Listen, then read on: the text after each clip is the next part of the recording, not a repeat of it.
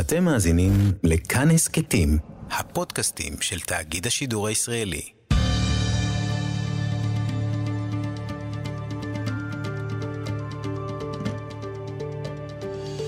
כיוון הרוח עם בני טייטלבוים שלום. לראשונה יש ראש ממשלה ושר דתות, שניהם חובשי כיפה סרוגה, שניהם מגיעים משורות הציונות הדתית. הציבור החרדי במגננה ובמתקפה, בצדק מבחינתו. ראש הממשלה בנט דיבר על רוח רבני צוהר, החרדים חוששים. בראש ובראשונה מאובדן השליטה ברבנות הראשית, גוף מדינתי שיש לו השלכה על כל אזרח, על כשרות של מזון, גיורים, נישואין, גירושין, או בקיצור, סוגיית דת ומדינה. מה עשוי להשתנות? מה צריך להשתנות? מה אסור שישתנה? לצורך כך זימנו לאולפן את הרב דוד סתיו, רב היישוב שוהם, יושב ראש ארגון רבני צוהר. שלום הרב סתיו. שלום, שלום. תודה שטרחת ובאת לאולפנינו. אתה שמח מהפתיח שלי? אני לא מסכים עם uh, כל מילה שאמרת, אבל uh, uh, אני חושב שלציבור החרדי אין ממה לחשוש. Uh, אני חושב שגם אם יחולו שינויים, הם לא ישפיעו כהוא זה על הציבור החרדי. אני חושב שההפך יכול לקרות. אני חושב שהתורה שלנו מתברכת בכך שיש לה גוונים שונים, וטוב לתורה וטוב לעם שיוכלו להיפגש עם היהדות בגווניה השונים. פעמים, והגוון החרדי הוא היותר דומיננטי, ופעמים הגוון הדתי-לאומי הוא יותר דומיננטי, ואני חושב שיש לכל גוון את חלקו ואת מה שהוא יכול לתרום לחברה הישראלית ולעם ישראל. ואני חושב שהיום הקול הדתי-לאומי צריך להישמע בגאון, ואני לא חושב שזה ישפיע או יפריע לציבור החרדי כלל. צריך לזכור שגם היום, וכבר שנים רבות, הציבור החרדי אה, מעולם לא ראה ברבנות הראשית לא מקור סמכות. לשום נושא ולשום עניין. הוא לא שמח על כשרותה, הוא לא שמח על גיוריה. לא בכדי יש uh, עשרות כשרויות uh, אחרות, אם זה בד"ץ עדה חרדית, אם זה בד"ץ אגודת ישראל, בד"ץ בית יוסף, בד"ץ שארית ישראל ועוד, בד"ץ בלז. Uh, כלומר, uh, הציבור החרדי מעולם לא שמח על הכשרות של הרבנות הראשית. הציבור החרדי מעולם לא שמח על הגיורים של הרבנות הראשית. אנחנו זוכרים את ההתקפות המאוד קשות שהעיתונות החרדית והמנהיגות החרדית תקפה את הרב עובדיה יוסף ואת הרב עמאר, ייבדל לחיים, על הגיורים ש... של צה"ל שהם עמדו מאחוריהם. כך שאני לא חושב שמבחינת הציבור החרדי, משהו דרמטי הולך להשתנות. אולי מבחינת כמה פוליטיקאים שהיו רגילים לנהל את כל המערכות האלה ולהשפיע על המערכות האלה, אולי במידה מסוימת, גם כן, לא בצורה דרמטית, במידה מסוימת אולי אה, השפעתם תפחת משהו, אבל אני לא חושב שהולכים לקרות כאן שינויים דרמטיים. כמו גם כשהרבנות הראשית הייתה עם אוריינטציה חרדית, הציבור החרדי לא, לא הכיר בה כסמכות, זה מה שאתה אומר? ברור, ברור. הם, תראה, הקוריוז הכי גדול הוא שכשהרבנות הראשית הייתה עורכת, עורכת כנסים בכל מיני מקומות, כנסי רבנים, היו מודיעים מראש שהכלים במטבח או בחדר האוכל יעברו תהליך של הכשרה. לכל אוזן אה, ערנית, מבין, עוברים תהליך של הכשרה למטבח שהוא טרף. לא מעבירים אה, הכשרה למטבח שהוא כשר. עכשיו, המקומות האלה היו בהכשרה של הרבנות. כלומר, הרבנות הראשית עצמה, רוב הרבנים המכהנים בה, לא סומכים על הכשרות של עצמם. אז לא, החרדים... אני, הם... אני אדייק, משום שפעם שאלתי את אחד הרבנים ואמר לי, תשמע, גם, אני אשתמש בלי להעליב אף אחד, גם יבואן פיאט נוסע במרצדס. במובן הזה, זה שאני מאפשר רמה מסוימת של כשרות ואני מחמיר על עצמי, זה לא אומר שאני לא מכיר בגוף הזה. לא, זה לא נכון. יש הבדל גדול בין לומר, אני רוצה להיעדר, אני רוצה להיעדר בבשר מסוים, אני רוצה להיעדר בירקות עלים מסוימים, זה בהחלט יותר מלגיטימי. אני לא אוכל במקום הזה, והם לא אוכלים במקומות האלה, אה, זה לא אה, להדר במשהו. אה, אם קרוב משפחה יזמין קרוב משפחה, רב, אה, חרדי, אה, והוא יגיד לו, שמע, אני אוכל כאן רבנות. ו... אגיד, טוב, אני לא אוכל אצלך בשר, אני אשתה קפה, אני אשתה זה, אבל uh, זה לא, זה לא ידועים. זה, זה תירוץ נחמד, זה סיפור יפה, אני אספר לך אולי קוריוז, uh, אני לא אומר שכולם כאלה, ואני גם לא רוצה להגיד את שם בית הדין שאיתו קרה הסיפור הזה, אבל זה בית דין מאוד מוכר ומפורסם בעולם החרדי, מעשה שהיה ככה היה. Uh, אדם uh, הלך ובטעות, ילד הלך ו... לקח כלי פרווה ובישל בו בשרי או חלבי. המנהג שלנו שלא מעבירים מבשר לחלב. ככה מנהג, למרות שאפשר תאורטית להגעיל, אבל מגעילים בפסח, אבל לא, עושים, לא מעבירים כלים מבשרי לחלבי, והגברת רצתה לשאול את הרב, האם מכיוון שזה קרה בטעות, היא יכולה להכשיר את זה חזרה. הרב, אותו דיין בבית דין מפורסם, לא של הרבנות, אמר לה, אה, תראי, את צריכה קודם כל שהכלי הזה יהיה טרף, ואז אולי תוכלי להכשיר את זה. שאלתי אותו, תגידי, מאיפה נמצא הכלי טרף? מאיפה נמצא האוכל טרף? אני גרה בישראל, בישראל צריך להתאמץ למצוא אוכל טרף. אמר לה אותו דיין, אמ, תקחי עוף של הרבנות ותבשלי.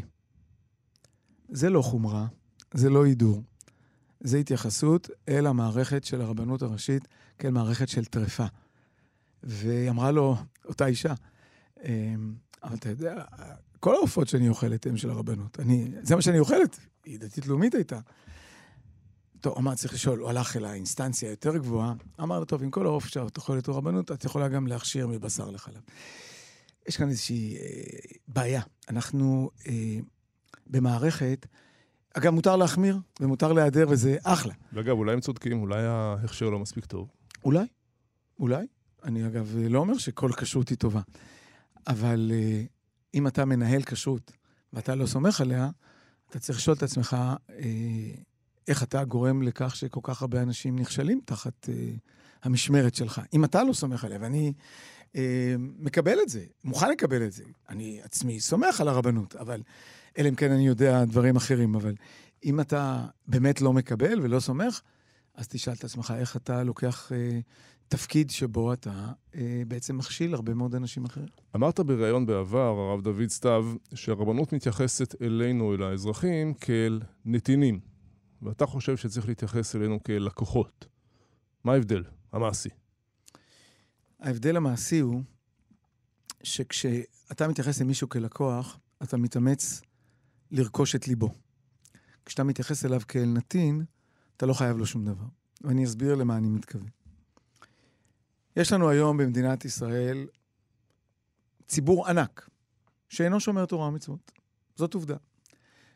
חלקים עצומים בציבור הזה לא מתחתנים כדת משה וישראל. חלקם נוסעים לקפריסין, חלקם מסדירים את uh, הסדרי הזוגיות שלהם בצורה אחרת. בעיניי, כל זוג כזה, שאני לא מצליח לחתן אותו כדת משה וישראל, זה כישלון שלי. אני צריך לרצות. אני צריך לדאוג שכל זוג יבוא וירצה להתחתן אצלי. כדי לעשות את זה, אני צריך להיות אטרקטיבי. אני צריך להתייחס אליו כאל לקוח. אם אני אפיל עליו תיקים ביורוקרטיים, לא הלכתיים, אם אני אשגע אותו, אם לא תהיה לי מערכת שמטפלת בו כמו שצריך, אזי אני אכשל ביחסי שירות הלקוחות שלי. ופעמים רבות, או שנים רבות, חשבנו שהציבור הוא שבוי בידינו. הוא לא שבוי. יש לו היום בחירה. הרב יונתן סאקס, זיכרונו לברכה, היה אומר, הפכנו מה, מעם הבחירה, או מעם הנבחר, לעם הבוחר. אנחנו היום, אנחנו בשנתיים האחרונות שהלכנו לבחירות ארבע פעמים, אנחנו מבינים היטב למה הכוונה, אבל יש לנו בחירות בעוד תחומים. היום אני צריך לדבר על ליבו של כל זוג שנמצא בתל אביב, שם אנחנו, באולפן הזה אנחנו משדרים, שמחצית מהזוגות כאן בתל אביב לא נרשמים להתחתן כדת משה וישראל. ואני צריך לראות בזה כישלון שלנו, של העולם הדתי, מה לא עשינו טוב בכך שהתל אביבים בחרו להתחתן שלא כדת משה וישראל. ואני צריך לעשות מאמץ להביא אותם אליי. מה כן היית עושה אחרת? כי בסך הכל, כמו שאמרת, אנחנו חיים בעולם חופשי, אמ, זאת זכותם, החוקית. בוודאי, אני לא יכול להכריח אותם. מה עושים אחרת? מה היית עושה אחרת? אגב, אתה מתמודד? לא, לא החלטתי להתמודד, אני, יש עוד שנתיים, יש עוד הרבה זמן, זה לא... אני חושב ש... קודם כל, אני רוצה לומר, יש שיפור בנושא הזה ברבנות. אני... ברבנויות מסוימות. אגב, מאז פתיחת אזורי הרישום לנישואין, שבהתחלה כל אותם העסקנים הזהירו אותנו מהתבוללות ומשמד וממזרות ומה לא אמרו לנו, אגב, כמו שאומרים היום. והנה מסתבר, אנחנו כבר כמה שנים אחרי המהפכה של חוק צוהר, שפתח את אזורי רישום הנישואים, הפלא ופלא. לא ממזרות ולא אה, התבוללות. יש אלא- עלייה במספר הפונים? שזה בעצם המבחן. לא. לצערנו הרב, יש ירידה מתמדת. אה, במספרים, באחוזים זה 6% בשנתיים-שלוש האחרונות, שהמשמעות של זה היא הרבה יותר גדולה מ-6%, כי זה אומר שלמרות הגידול של האוכלוסייה הטבעית, יש גיד- ירידה ב-6%. אם אתה מחשב את האוכלוסייה שגדלה, זה בעצם ירידה של 7 או 8%. ירידה מאוד משמעותית. שפחות אנשים פונים לרבנות כדי להינשא כדת משה בישראל. נכון. הסיבות לכך הם, אני לא חושב שהכל קשור רק ברבנות. אני חושב שהרבנות עושה מאמצים, אני רוצה לפרגן. בין היתר בגלל התחרות הזאת. כי כשרבנות תל אביב יודעת שאם היא לא תהיה טובה, יכלו לפנות לראשון, או לגבעתיים, או לרמת גן, אז היא תתאמץ, והיא תשתדרג, והיא תשתפר, והיא תפתח אה, אה, שירות אחרי הצהריים, ותפתח אה, שירות ביום שישי. הרי, מה הייתה הבעיה? כשאתה מתייחס אל, הלקוח, אל האנשים האלה כנתינים, אז אין לך מה סיבה לפתוח אה, שירות 4 אחרי הצהריים, 6 אחרי הצהריים, כי איזה חברה, איזה משרד ממשלתי פתוח בשבע בערב? ביטוח לאומי לא פתוח בשבע בערב. אבל ביטוח לאומי אין, אה, אין לו אלטרנטיבה, כי אף אחד לא יכול לקבל את קצבת הלידה או את קצבת האבטלה, אלא דרך הרשות הזאת. אה, סטודנטים אמרו, יאללה, אני צריך להפסיד יום לימודים בשביל ללכת לרבנות, אז אני לא אעשה את זה. ואז פתאום אתה רואה שהרבנויות פותחות ביום שישי, והרבנויות פותחות אחרי הצהריים, ופתאום אפשר גם לשלוח במחשב מסמכים. פתאום אתה רואה, וואו, אה, יכול להיות אחרת. אה, אני רוצה לומר, אה, אני, כשזוג פונה לרבנות ואומר, קיבלתי יחס מצוין, מבחינתי, זאת הברכה הכי גדולה שיש לנו בצוהר. אנחנו בצוהר לא קמנו כדי שיבואו אל צוהר ולא אל הרבנות. קמנו כדי לעודד את הרבנות לשפר את שירותיה.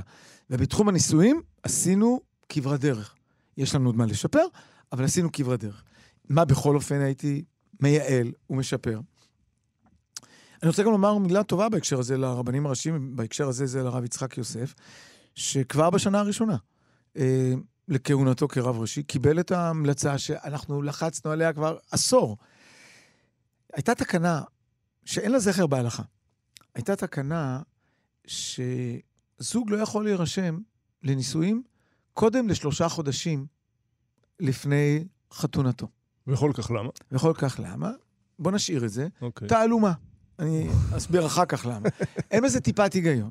עכשיו, הרבה זוגות, נניח בחודשיים האחרונים, עסוקים בדברים אחרים, רצו לנסוע לחוץ לארץ, פתאום נתקעו עם הדבר הזה. עכשיו, תחשוב, יש בערך 5,000 זוגות שצריכים לעבור בירור יהדות. להתחיל את הבירור שלושה חודשים לפני החתונה, זה מכניס את כל המערכת, גם הרבנית וגם הזוגית, ללחץ מטורף. שנים התחננתי לרבנים הראשיים. אמרתי לכם, אין בזה היגיון, למה שלא יוכלו לפתוח את, ה, את התיק שנה לפני? מה, מה הבעיה?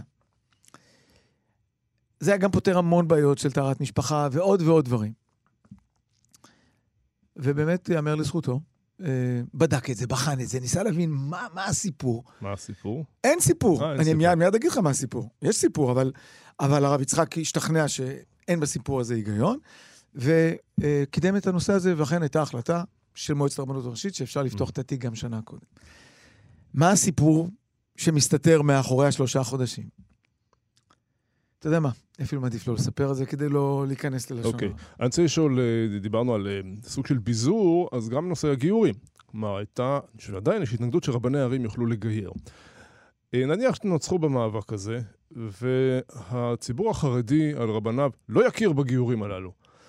לאורך זמן, האם החשש שכל הזמן אה, חרדים מדברים עליו, היווצרות כאן של שני עמים, מגילות יוחסין, האם זה לא יקרה בפועל? משום שאם הרבנות החרדית, ההנהגה החרדית, לא תכיר בגיורים של, לא יודע, הרב של איזה יישוב בדרום או בצפון או במרכז, אז זה ניצחון, איך אומרים? ניצחון פירוס. כלומר, לא, זה, ממש זה, לא. זה יהיה הפסד בסוף. גם היום, צריך לומר את הדברים כפי שהם.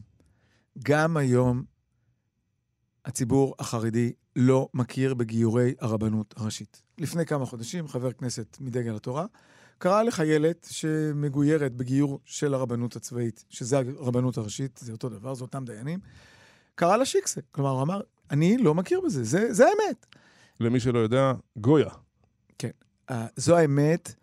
ואני אגיד לך יותר מזה, מועצת הרבנות הראשית עצמה נותנת גיבוי לרבנים שלא מכירים בגיורי הרבנות הראשית עצמה. הכיצד? היא אומרת שכל רב רושם נישואים, כאשר מגיע לפניו גיור, והוא מתרשם שנניח הבחורה לא שומרת מצוות, או הבחור לא שומר מצוות, הוא רשאי לא לסמוך על הגיור הזה. במילים אחרות, הרבנות הראשית עצמה מאפשרת לרבנים המקומיים לא לסמוך על הגיור. נכון להיום, הציבור החרדי לא סומך על גיורי הרבנות הראשית. החרדית. החרדית. הציבור החרדי ומנהיגי הציבור החרדי לא סומכים על גיורי הרבנות הראשית החרדית. לכן, ההפחדה הזאת היא ביסודה שקרית ודמגוגית, כי המצב הזה גם קיים היום, אין שום הבדל. אני אגיד uh, יותר מזה. הרי רבני ערים היו מגיירים, עזוב אלפיים שנה של יהדות, שרבני ערים היו מגיירים. הלכות גיור אפילו לא נמצאות בחושן משפט. חושן משפט זה הספר שעוסק בדיני המשפט, או באבן העזר, הספר בהלכה שעוסק בדיני, בדיני אישות ומשפחה. הוא נמצא בספר יורה דעה, שעוסק בהלכות איסורים.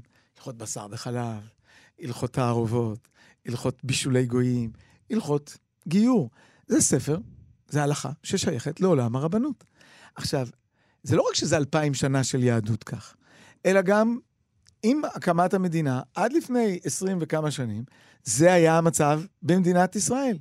זאת אומרת, הטענה שרבני ערים לא יכולים לגייר, היא לא שרבני ערים לא יכולים לגייר, אלא אנחנו לא רוצים שרבנים מסוימים יגיירו. מה תעשה הרב דוד סתיו עם יושב, יושב ראש ועדת החוקה, אה, בגיבוי ממשלתי, גלעד קריב כמובן, שהוא מהתנועה הרפורמית, אה, ישנה את החוק כך שיהיו רבני עיר או רבני יישוב שהם רפורמים? תראה, אתה יכול לשאול אותי אה, באותה מידה, מה יהיה, מה יקרה עם המנהיג, עם המנהיג של דגל התורה, או של ש"ס יהיה רפורמי. זה לא. פחות או יותר אפשרי באותה מידה. לא. לא, אני אסביר. תרשה לי, אני אסביר. בבקשה. כדי להיות רב עיר היום בישראל, צריך להיות בעל כושר לרבנות עיר מהרבנות הראשית. לעבור 12 מבחנים של הרבנות הראשית, ואחר כך לעבור ראיון אצל ועדה של הרבנים הראשיים, שבודקת שאורחות חייו של האדם הולמים את מעמדו כרב, רק אז היא נותנת לו כושר לרב עיר. לא, ישונה החוק. לא יצטרכו את כל מה שאתה אומר. אז אמרתי, ישונה, בעיקרון, יכול גם להיות משונה החוק, שהרבנות הראשית, הגוף הבוחר את הרבנות הראשית, תהיה הסתדרות הרפורמים בישראל. גם זה יכול לקרות. אז גם אז הרבנות הראשית היא, היא תהיה אה, מוסד מוקצה. אני חושב שההפחדה הזאת אה, עם הנושא הרפורמי, הוא אה, יוצא מכל פרופורציה, ובעיקר כשכל אחד יודע איזה מנגנונים קיימים. אם באמת הטענה הזאת היא לגיטימית, כי אולי בעוד 20 שנה יקרה משהו, באותה מידה גם אפשר להגיד שהרבנות הראשית קיימת באותה סכנה. אני רוצה אבל להגיד משהו יותר מהותי, ואני חושב שחשוב שלא לא נפספס את הנקודה הזאת. אני לא חושב שהבעיה שלהם היא גלעד קריב. גלעד קריב הוא תירוץ טוב. הבעיה שלהם היא הנכונות להכיר בזה שיש זרם דתי-לאומי גדול, שיש גדולי תורה בעולם הדתי-לאומי, שיש עולם של תורה נוסף, לצד עולם התורה של המיוצג על ידי העסקנים החרדיים. יש עולם תורה שאני מאוד מתברך בו, אני מאוד שמח בו, אני לומד בספריו, הוגה בתורתו מאוד, של אה, העולם הדתי החרדי, שספרדי בחלקו, אשכנזי בחלקו, חסידי בחלקו. ויש עולם תורה עשיר של הציבור הדתי-לאומי לגווניו, גם שם יש גוונים שונים. הפוליטיקה החרדית מסרבת להכיר בלגיטימציה של עולם תורה שונה משלהם. יש מרן ויש שר התורה, ויש היי דרוקמן, או היי אריאל. הדל. הדל וכדומה. זה, זו הבעיה המרכזית בהקשר הזה. הבעיה שלהם היא לא גלעד קריב. הבעיה שלהם, שיכול להיות שגם בעולם התורה שלנו יהיו דעות שונות. אגב, זה לא קורה רק בינם לבינינו. אנחנו זוכרים מה היה לפני כמה שנים, כשהרב עובדיה יוסף היה בחיים והוא התיר את גיורי צה"ל, איזה צרחות ונאצות וקללות הוא חטף על זה שהוא חתם על הגיורים של צה"ל. חילול השם, התבוללות, על הרב עובדיה, כן? לא על, אה, לא על דוד סתיו או על צוהר, הרב עובדיה יוסף. כן, טוב, גם הרב, אה, נדמה לי, הראשי דיבר על כך שיש ישיבות קדושות ויש ישיבות תיכוניות. וכדאי לשלוח את הילדים לבתי ספר אה, מסוימים ולא לבית ספר של החינוך הדתי. אה, אבל בוא נגיד ככה, רמת הלימוד גמרא, בואו נאחוז בשור בקרניו, בציבור החרדי, טובה לאין שיעור מהציבור הדתי, לא? בוא נאמר ביושר הרב סתיו. וואה, איזו הנחה. או אני, אני כל כך אה, לא מסכים איתך. אה, אני, אני מזהה אצלך אה, רגשי נחיתות נכון, מאוד אני- עמוקים. אני אדם מאוד ריאלי, אה, ממש לא נכון. ואני אדם שלומד דף יומי כל יום. לא, לא, דף יומי זה יפה מאוד, זה חשוב מאוד, זה לא רמה בלימוד גמרא. זה נכון. אמ, אני ממש לא מסכים. זה נכון שכמות לומדי התורה שמשקיעים יומם ולילה בתורה בעולם החרדי, היא לאין ארוך יותר גדולה מכמות לומדי התורה שמשקיעים יומם ולילה בציבור הדתי-לאומי. נכון. כי בציבור הדתי-לאומי יש גם אנשים שהולכים לצבא, יש אנשים שהולכים לרפואה, יש אנשים שהולכים לחקלאות ולהתיישבות, אבל אלה שמשקיעים עצמם בעולמה של תורה, בציבור הדתי-לאומי, אינם נופלים במאומה. במספר הם ודאי נופלים, כי הפרופורציות הן שונות. אבל באיכותם, ממש לא מסכים. אפשר לראות את זה במבחנים לדיינות, שהם המבחנים הגבוהים ביותר. חבר'ה מהישיבות הדתיות-לאומיות מקבלים ציונים לא פחות גבוהים מהחבר'ה החרדים, ואני ממש פשוט לא מסכים, זה לא נכון בשום קנה מידה. אוקיי.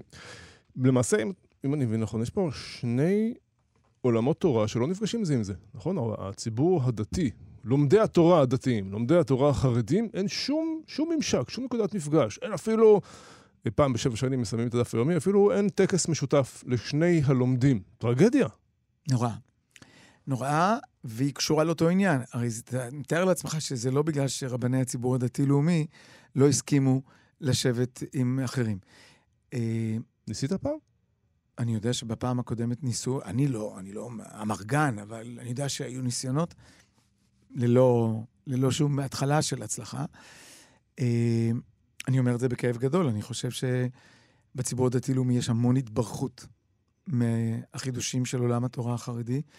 אני חושב שבצורה המוקצנת שאתה מתאר קצת הפרזת, אה, אבל אה, אני חושב שבגדול, עולם התורה החרדי מפסיד הרבה מאוד מזה שהוא לא פוגש את היצירות ש... אני, ש... שקיימות בעולם התורה הדתי-לאומי. אולי הציבור הדתי מרגיש מנטלית, נפשית, יותר קרוב לציבור החילוני. הוא יותר ישראלי, הוא פחות מחובר לציבור החרדי. טוב, זאת סוגיה מאוד קשה, מאוד מורכבת. אני חושב שהיא מאוד מאוד אה, קשה לזהות אותה. קודם כל, הציבור הדתי-לאומי, כידוע לך, מורכב מגוונים שונים, ואי אפשר אה, גם אותו לכרוך בכפיפה אחת ובחבילה אחת. זה יותר מורכב. אני חושב שלצערי הרב, בחלק מהמקומות אתה צודק, בחלק אחר אני חושב שזה לא נכון. אה, אני חושב שלציבור הדתי-לאומי יש גם הרבה מה, ל... מה לתקן ומה להתחזק. אה, במחויבות שלו ללימוד תורה, במחויבות שלו לשמירת מצוות. ואני חושב שיש לנו הרבה מה ללמוד מהעולם החרדי, אני חושב שזה גם להפך, העולם החרדי יש לו הרבה מה ללמוד מהעולם הדתי-לאומי, וכנ"ל גם ביחס לעולם החילוני, יש לנו מה ללמוד מהם, וגם להם יש הרבה מה ללמוד מאיתנו. יש לנו עוד אה, כחמש דקות, אני רוצה להספיק עוד כמה דברים בנושא, ש- דברים, דברים שיכולים להשתנות עכשיו. למשל, מתווה הכותל. היה, אושר, בוטל.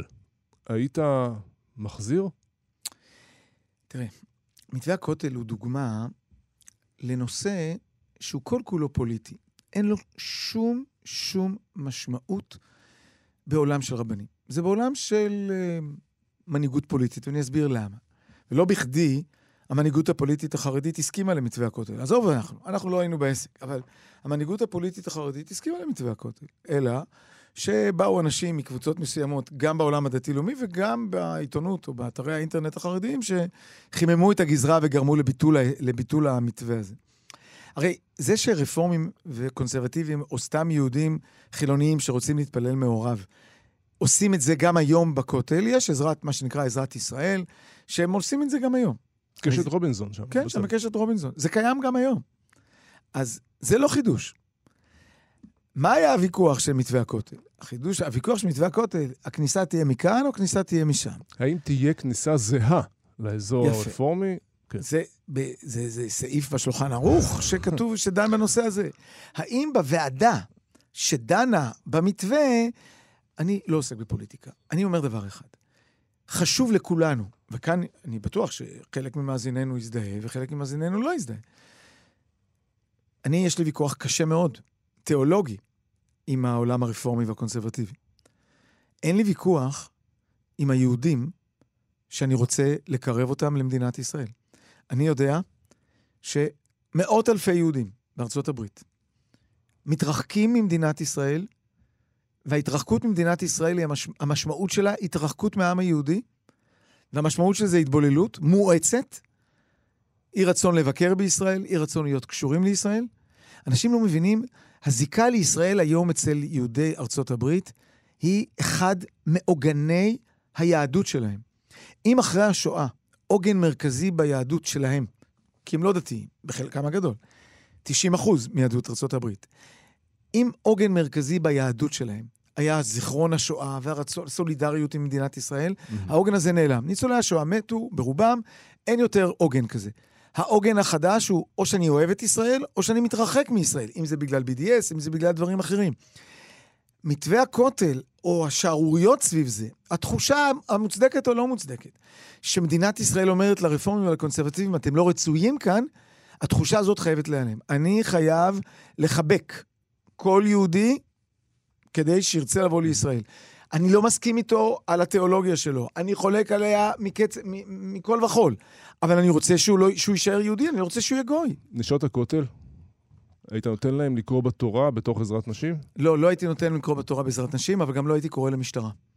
אני, כשיש לי בעיה בבית כנסת, לא קורא למשטרה. הקריאה למשטרה לפזר אנשים שמתנהגים לא כראוי, היא מצטלמת נורא. היא בונה אותם גם. והיא כמובן מעצימה, מלבה את השנאה של שני הצדדים. עכשיו, כשאני רואה שמישהו עושה כזה דבר, אני מבין שלמישהו יש אינטרס בזה. לצערי הרב, אני חושב שמשני הצדדים יש אינטרסים. מה שמצטלם. רע זה שיקול, אה, שיקול של הנהגה תורנית? זה משהו של שיקול של מנהיגי הציבור, שמרוויחים מהדבר הזה. אז מצטלם רע, בסדר, אבל אה, פה לא. יש פה קרב על, ה... לא, על המקום מצט- הקדוש לא. שלו, אה. שר השכינה ממנו. מצטלם רע זה חילול השם. מצטלם רע, תראה, יש גמרא שאומרת את המשפט הבא: חבור לעצבים אפרים הנח לו. אומר המדרש, אפילו אם הייתי רואה את ישראל עובדים עבודה זרה, כל עוד הם לא מתקוטטים, מוטב כך מאשר כשהם מתקוטטים ועובדים את עבודת השם. כך אומר המדרש, החפץ חיים מביא אותו, לא המצאה של רבני צוהר. חפץ חיים מביא את המדרש הזה. עכשיו, אני לא אומר עבודה זרה.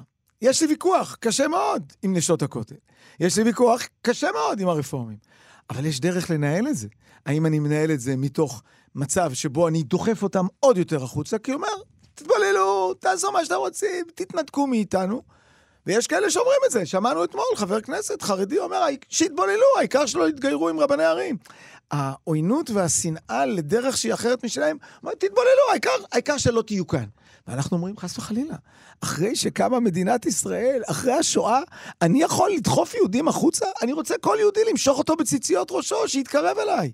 אני יודע שיש לי ויכוחים איתו, אני אנהל את הוויכוחים איתו אחר כך. קודם שיהיה אצלי, קודם שירצה, ש, שיאהב אותי ואני אוהב אותו, אחר כך נתווכח. הגענו לטונים גבוהים. הרב דוד סתיו, או יושב ראש רבני צוהר, רב היישוב שוהם, תודה רבה שבאת לאולפן. אנחנו מסיימים כאן את הפרק הסוער הזה. תודה לך, עורך איתי סופרין. אפשר להזין לנו באתר כאן, ביישומון כאן, בדף הפייסבוק של כאן הסכתים, ביישומוני ההסכתים. אני בני טייטלבום, תודה, בריאות ושלום. כיוון הרוח